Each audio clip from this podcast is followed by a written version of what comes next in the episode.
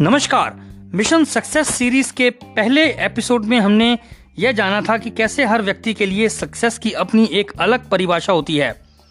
अब चूँकि हम ये जान चुके हैं कि मेरे लिए सक्सेस क्या है तो अगला कदम होगा यह जानना कि सफलता कैसे हासिल की जाए।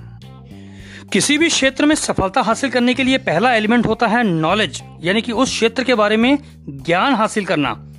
उदाहरण के तौर पर, यदि मैं फुटबॉल का चैंपियन बनना चाहता हूँ और उसमें सफलता हासिल करना चाहता हूँ तो पहले मुझे उस खेल के बारे में संपूर्ण जानकारी हासिल करनी होगी।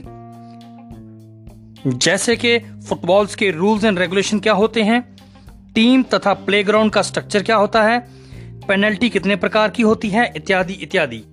ये जानकारी मुझे किताबों से, इंटरनेट से अथवा दूसरों को देखकर भी हासिल हो सकती है। नॉलेज का इन्वेस्टमेंट जीवन का सबसे बेहतरीन इन्वेस्टमेंट कहा गया है।